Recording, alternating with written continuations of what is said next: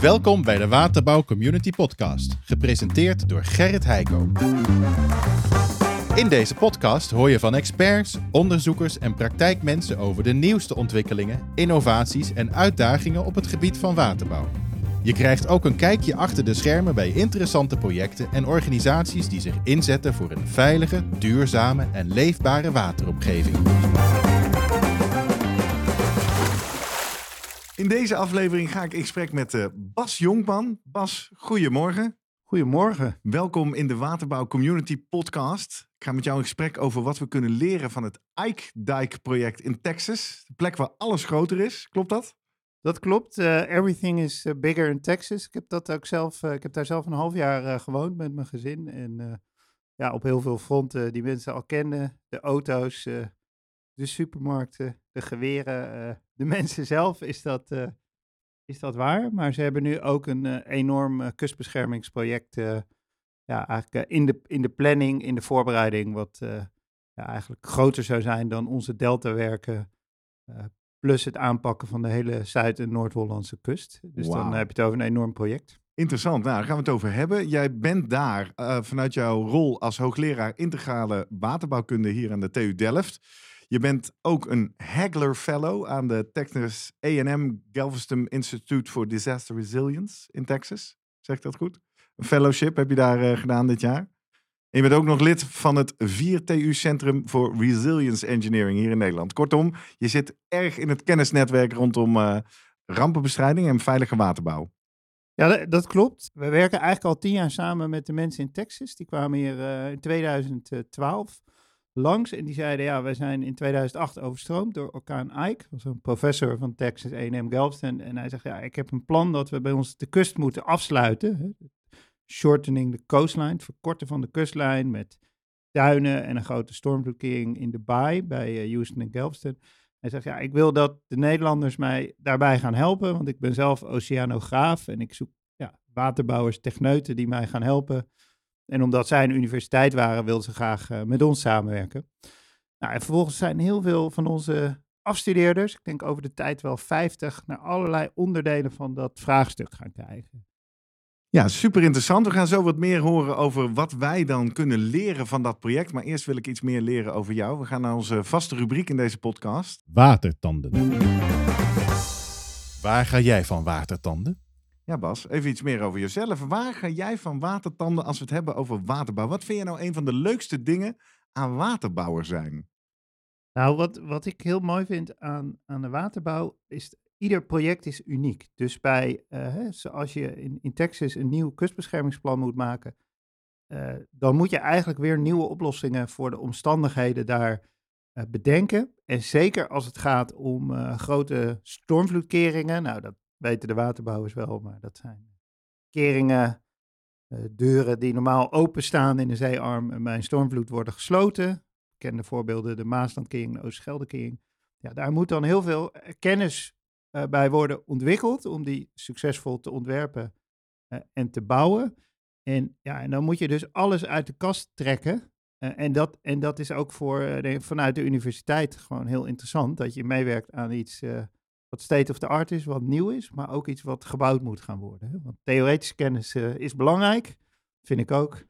Maar ja, het is natuurlijk helemaal belangrijk en goed uh, als het ook uh, gerealiseerd wordt. Ja, je gaat er helemaal van glunderen, want je zegt het een beetje stiekem, hè? Kennis is belangrijk, natuurlijk. Je bent hoogleraar, professor hier aan een kennisinstituut. Maar het wordt ook echt gebouwd. Hoe, hoe ben je waterbouwer geworden? Ja. Want dit weet je nu, dat het iedere keer allemaal nieuwe dingen zijn. Maar wanneer dacht je, hé, hey, dat is interessant? Nou ja, een element is natuurlijk dat, uh, maar daar was ik niet uniek in, als kind uh, altijd in het water uh, te vinden was, zwemmen, dammetjes bouwen. Dus, mijn ehm, vader is ook een civieler, maar meer in de, in de droogbouw. en ja, dan ga je bij de open dagen eens kijken van, ja, wat, in Delft, wat vind je leuk? en ik, ik vond twee dingen leuk, grote dingen en dingen die maatschappelijk relevant zijn. Dus ik, nou, toen, toen sprak civiele techniek studie mij het meeste aan. En, en zo, zo ben ik daar, daarin gerold. Ja. Ik eerst nog de droge kant gedaan, de structural engineering, mechanica, de stadions en zulke soort dingen. Maar toen, uh, toen ik college had over de deltawerken en de dijken en de waterbouw, dacht ik, ja, dat vind ik echt interessant. En toen hadden we gelukkig een richting constructieve waterbouw waarmee je kon overstappen. En, en, eh, Weet je, weet je nog wat je zo fascineerde in die colleges? Nou, ik weet nog, er was een college van eh, professor Dan Gremont die vertelde hoe het zat met de veiligheid van onze rivieren en, en hoe eigenlijk die eh, na de overstromingen een hele nieuwe veiligheidsfilosofie hadden bedacht. Ja, hoe veilig moeten die dijken zijn? De economische de vraagstukken. overstromingen in Nederlandse context. Ja, de, de over 53. watersnoodramp van, Ja. van 53. En Ja. ik vond de, de combinatie van ja, dat nadenken over de risico's en de aanvaardbaarheid, maar dat dan ook doorvertalen in concrete waterbouwkundige projecten, dat, dat sprak mij toen heel erg aan. En eh, nou, daar ben, in die hoek ben ik gaan afstuderen, tijd bij Rijkswaterstaat gewerkt, bij Haskoning en uiteindelijk eh, weer Ja, in de praktijk dingen maken. Maar nu toch hier als hoogleraar aan de TU Delft. Wat, wat trok jou voor die wetenschap? Nou, ik heb eigenlijk altijd met één voet in de wetenschap gestaan. Dus ik, gaf, eh, ik ben gepromoveerd en tegelijkertijd werkte ik bij Rijkswaterstaat.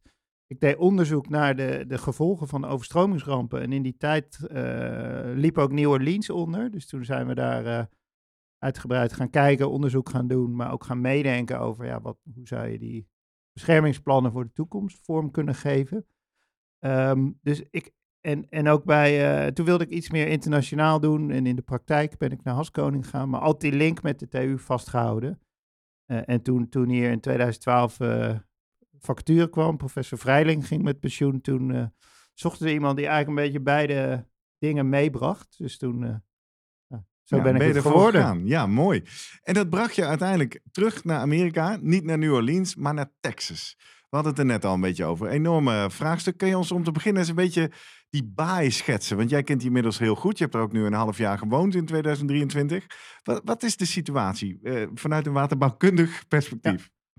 Nou, het, eh, Te- Texas is een enorme staat. eh 60 of 80 miljoen eh, mensen met een hele lange kustlijn. En langs die kustlijn liggen een aantal grote baaien.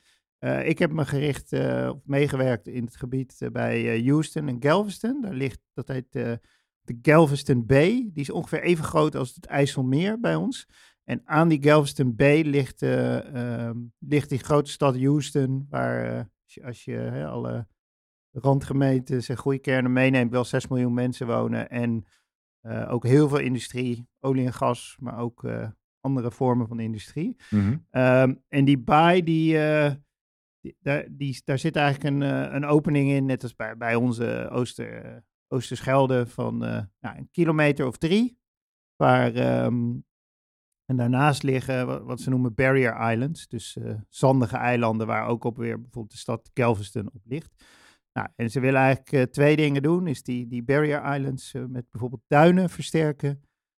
en en die, die opening naar die baai met eh, stormvloedkeringen daar gaan ontwikkelen. En, Ja. en daarnaast zal je dus nog in de baai zelf, hè, als, als het stormt, zo'n IJsselmeer gaat dan zelfs als je het afsluit, gaat die ook opwaaien, gaat die scheef staan. Eh, daar zullen ze nog dingen moeten doen langs, eh, langs de baai. En daarbovenop hebben ze in Houston eh, ook enorme problemen met het water eigenlijk vanuit de rivieren en van boven, de regenval. Dat bleek ook in, in 2017 toen orkaan Harvey boven de stad bleef hangen. Die heeft in, in, in, in een week tijd is daar wel 800 à 1000 millimeter regen gevallen. Dus wat in Nederland in een jaar valt. Nou, dat is door die stad gestroomd. eh, eh, een enorme schade, tientallen miljarden, eh, miljarden, half miljoen auto's onder water. Hè? In Amerika heeft, in Ja. Houston heeft iedereen een auto. En dat dus zijn hele grote en Ja. dure in Texas. Ja. Ja. Dus de complexiteit, het is, het is een IJssel- IJsselmeerachtige omgeving, maar dan met een- eigenlijk een hele smalle opening en afsluiting. Hè, daar bij die stad Galveston. Daar zit dus, het meer is zo groot dat je windopzet krijgt waar je Houston voor moet beschermen. Het ligt in de Tornado Alley, heet het geloof ik. Hè? Dus er komen grote stormen langs. Plus nog een keer enorme waterafvoer van rivieren. Ja. Is dat de kern van de complexiteit? Of wat Ja, maakt soms- project zo uitdagend? eh, en soms, eh, het zit dus deels in die hydraulische fenomenen. Soms vallen die samen. Hè? Want als je een orkaan hebt, die zet het water langs de kust hoog op en het regent hard. Dus ja, die moet je tegelijk eh, managen. Dus da- dat is interessant.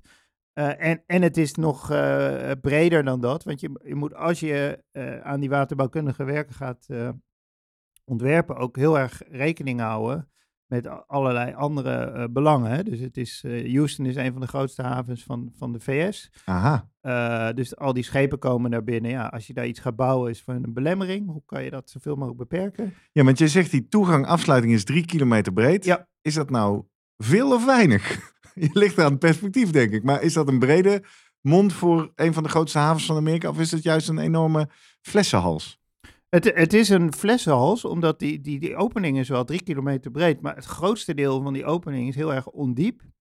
Eh, en daartussen loopt een vrij smalle, eh, eh, ja, de Houston Ship Channel, dus de, de scheepvaartingang, die ze, waar ze enorm voor moeten baggeren om die op diepte te houden. En die loopt helemaal dwars eh, door, de, door die opening, de baai in en dan de stad in. Tot aan de haven. Ja, tot, tot aan de haven. Dus, ik, eh, Ja, een- dus je een- ziet wel heel veel water, maar bevaarbaar is maar ja, een heel klein en strookje. een van mijn leukste eh, dingen daar, die ik in Houston gedaan had, was dat ik door de Houston Pilots, dus de, eigenlijk de loodsen van de haven van Houston, uitgenodigd was. Die zei, ja, we, we kennen die stormverkeringsplannen en zijn we helemaal niet blij mee, want die gaan ons werk heel veel moeilijker maken.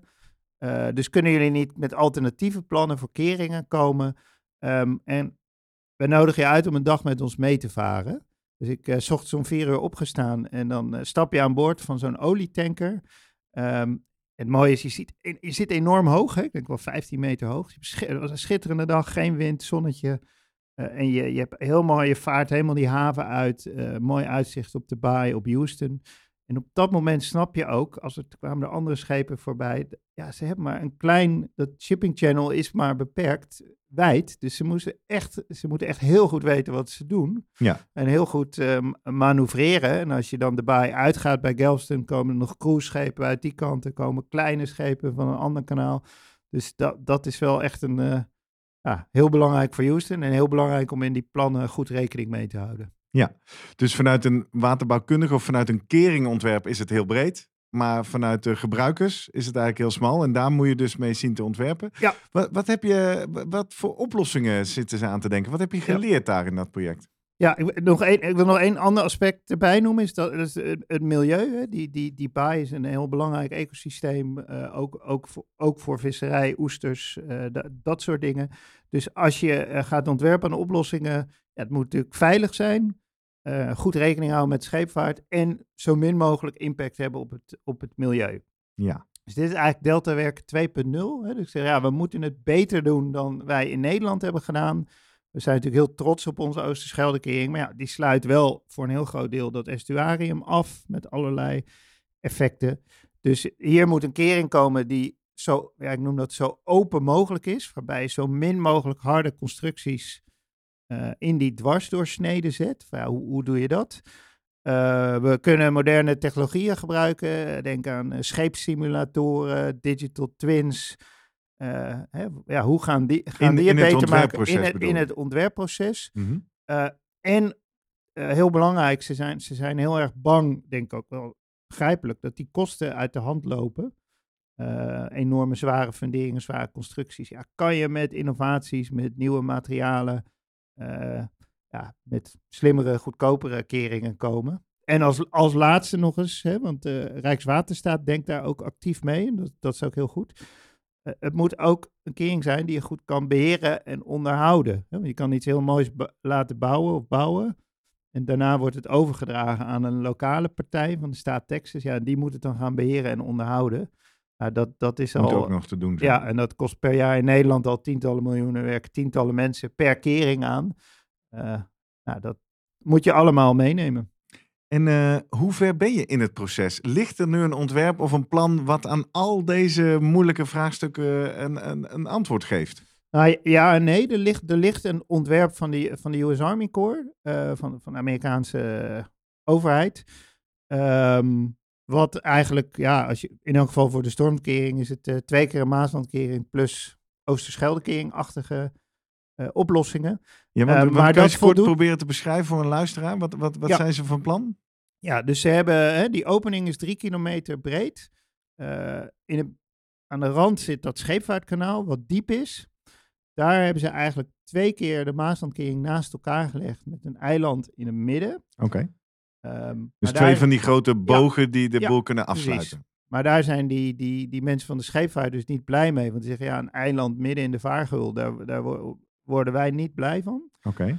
Ehm, dus daar ligt een verbeterpunt waar, waar ze ons vragen, ja, kun je kijken naar andere type keringen? Eh, hier in Nederland is bijvoorbeeld eh, door een collega van mij, Ties Rijken, een hele grote boogkering bij Rotterdam bedacht. Een soort, uh, de Arch Gate noemen ze dat in Amerika. Toen ze die plaatjes zagen, zeiden hey, dat, dat willen wij ook. Hè? Een soort half reuzenrad die normaal boven de waterweg staat. Ja. En die je dan kan neerlaten. Nou, dat is een plan wat ze daar willen ik heb volgens mij in een uh, presentatie van jou een, zo'n plaatje zin. Het is een enorme boog. Ik dacht wel, toen je net zei, een van de uitdagingen is ook het moet makkelijk te beheren en te onderhouden zijn. Dat lijkt me lastig bij zo'n soort constructie, of niet? Ja, um, ja alleen het voordeel van zo'n eh, boogconstructie is dat die boven, boven water zit. Hè? Dat is waar. En, en heel veel andere type keringen, uh, zoals ze die in... Uh, Venetië hebben met een soort, soort opdrijvende deuren, die zitten onder water. Dus dat, dat is hè, ja. hoe... Nou, dus in die zin, ja. binnen complex en complex is misschien boven ja. water dan wel weer iets simpeler. Maar goed, dat is nog geen, uh, hè, dat is nog een hele verkenning wat daar nu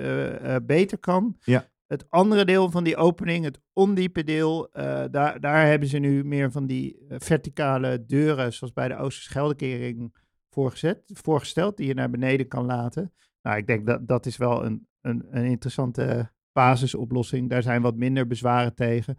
Al, al is daar nog steeds de grote vraag, ja, hoe kunnen we die, die pijlers en die bodembescherming die eronder zitten zo smal en zo klein mogelijk houden, dat zoveel mogelijk water, sediment, uh, zeeleven uh, naar binnen kan. Ja. En dus dat, dat is voor, voor die opening. Daarnaast is er nog verder in het westen, in die Galveston Bay, een kleinere opening. Uh, de St. Louis Pass. De US Army Corps heeft gezegd, nou, die laten we voorlopig open. Um, maar de mensen met wie wij werken, die dus de simulaties maken van die orkanen, die, die zeggen, ja, uh, als je dat gat openlaat, is toch weer een paar honderd meter, dan, dan komt het water alsnog van die kant de Galveston Bay binnen.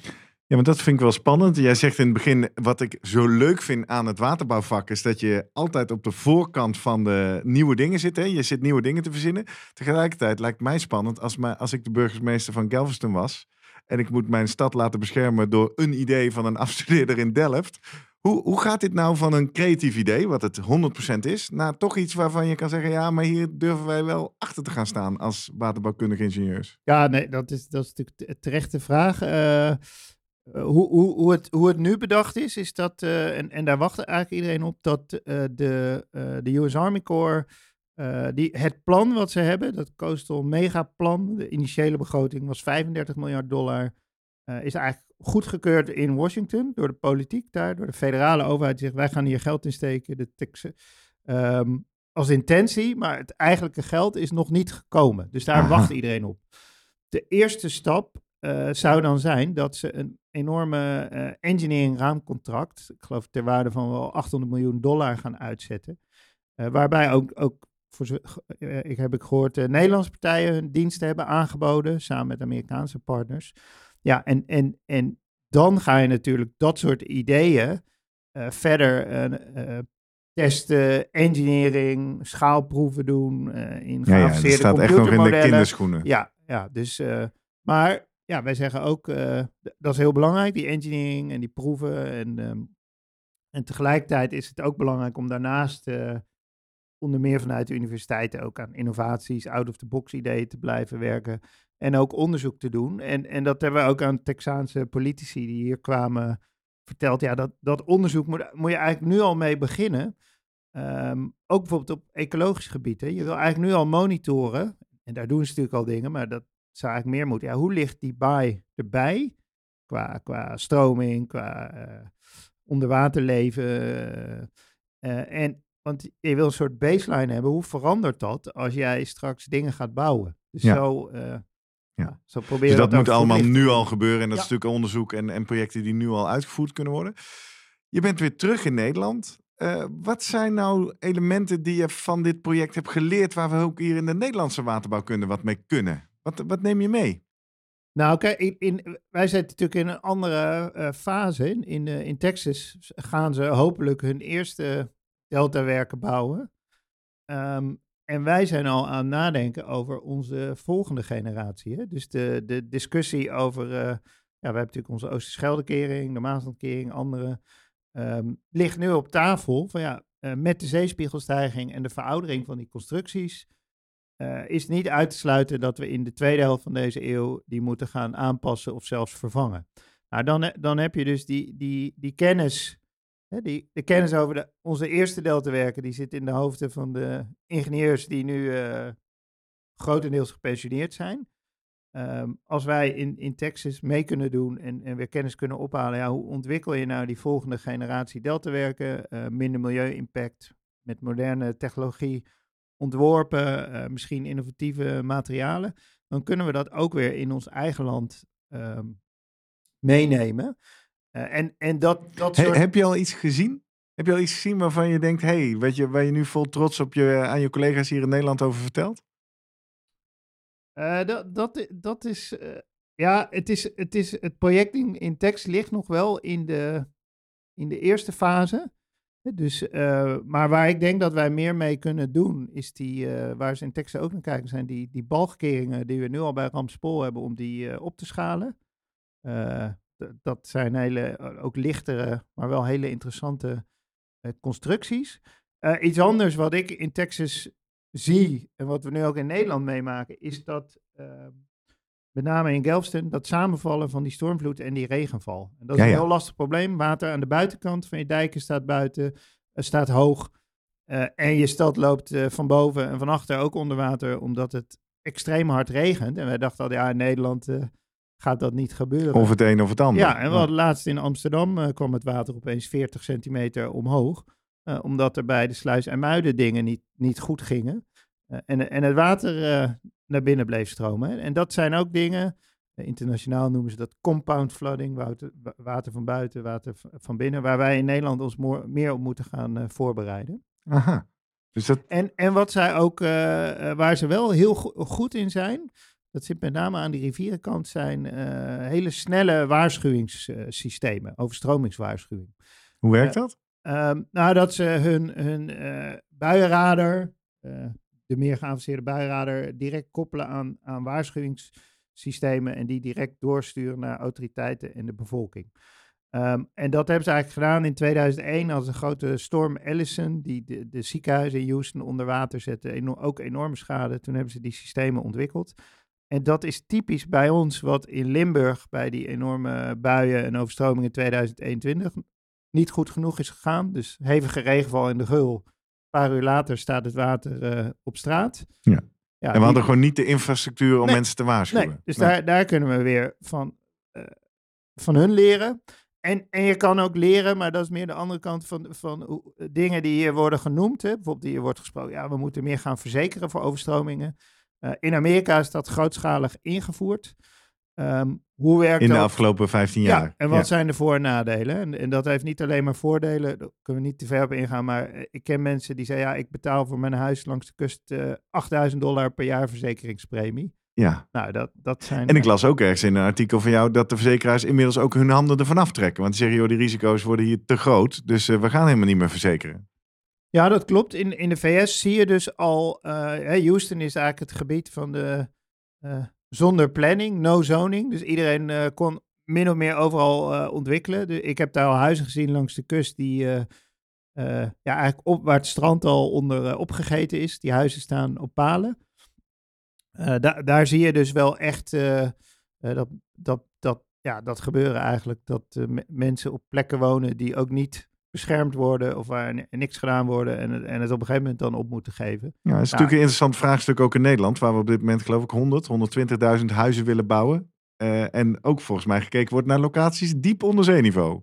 Ja, dat, dat klopt. Dat vind ik altijd een in interessante discussie. Van niet, niet bouwen in diepe polders wordt gezegd. Um, maar, maar als waterbouwer kijkt daar toch, toch wel anders tegenaan. Omdat je um, met de dijken aan de buitenkant een enorm hoog beschermingsniveau kun, kunnen bieden. Hè? Overstromingskansen 1 op 10.000 per jaar. De vragen die daar leven bij dat bouwen in die polders zitten volgens mij meer in de wateroverlast door de, door de regenval, de bodemdaling, uh, zulke soort dingen. He, want he helaas is het ook niet zo simpel, van niet bouwen in laag Nederland, maar wel in hoog Nederland. En zeg ik, ja, waar hadden we nou die grote overstroming in 2021? Ja, in het hoogste puntje in, van Nederland. Hè? Dus, ja, precies. Uh, nou, gelukkig zijn er goede risicokaarten nu, uh, die ook laten zien wat zijn de risico's in laag Nederland en wat zijn de risico's maar dat was mijn punt eigenlijk, hè? omdat je zei, dus is daar no zoning, er wordt daar maar gebouwd waar je wil. Dat je dus heel goed na moet denken waar je bouwt. Ja, niet ja, per se dat je niet in een diepe eh, polder moet bouwen. Ja, En daar zijn ze daar, hè, ze zijn eigenlijk wars van uh, overheidssturing, bemoeienis. Maar nu, ja, zowel voor die bebouwing als voor die kustbescherming, zeggen ze ja, een, een zeker niveau van overheidssturing, infrastructuur is toch wel nodig als wij in dit gebied met die, al die miljoenen mensen willen blijven wonen. Ja. Nou Bas, we zijn op natuurlijke wijze al een beetje aan het doorpraten over uh, wat er moet gaan gebeuren in de toekomst. Laten we daarmee ook naar onze tweede rubriek van deze podcast gaan. Ah!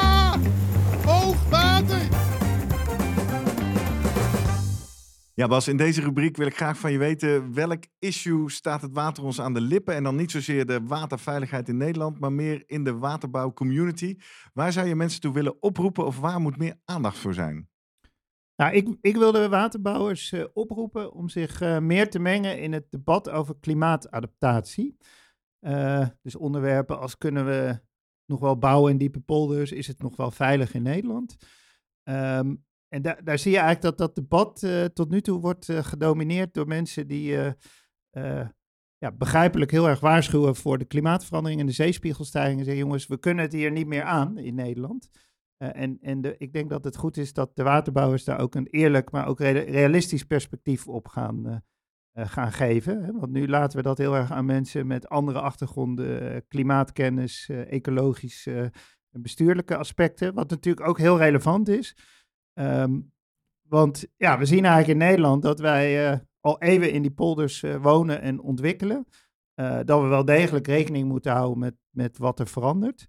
Um, maar door, door al die negatieve berichten wordt er ook wel twijfel, ontstaat er twijfel. Ja, is het hier eigenlijk nog wel veilig? Hè? Dus de, mm -hmm. de Moody's, de internationale kredietbeoordelaar, de kredietbeoordelaar, komt al op bezoek bij het ministerie om ons tegen het licht te houden. Van, ja, kun je nog wel veilig vestigen uh, in Nederland? Terwijl wij ja, eigenlijk die, die, de hoogste beschermingsniveaus in de wereld hebben. Exact. En jij zegt dat dat is zo. En we moeten dus opletten. En de waterbouwcommunity moet zich laten horen dat er gewoon oplossingen zijn. Ja, waar we nu aan werken, de, de mooie projecten die, die gebeuren, maar ook de oplossingen van de toekomst. Dus hoe ontwikkel je een, uh, een klimaatadaptieve wijk die tegen droogte en, uh, uh, en hevige regenbuien kan? Hoe maak je goed ingepaste waterkeringen?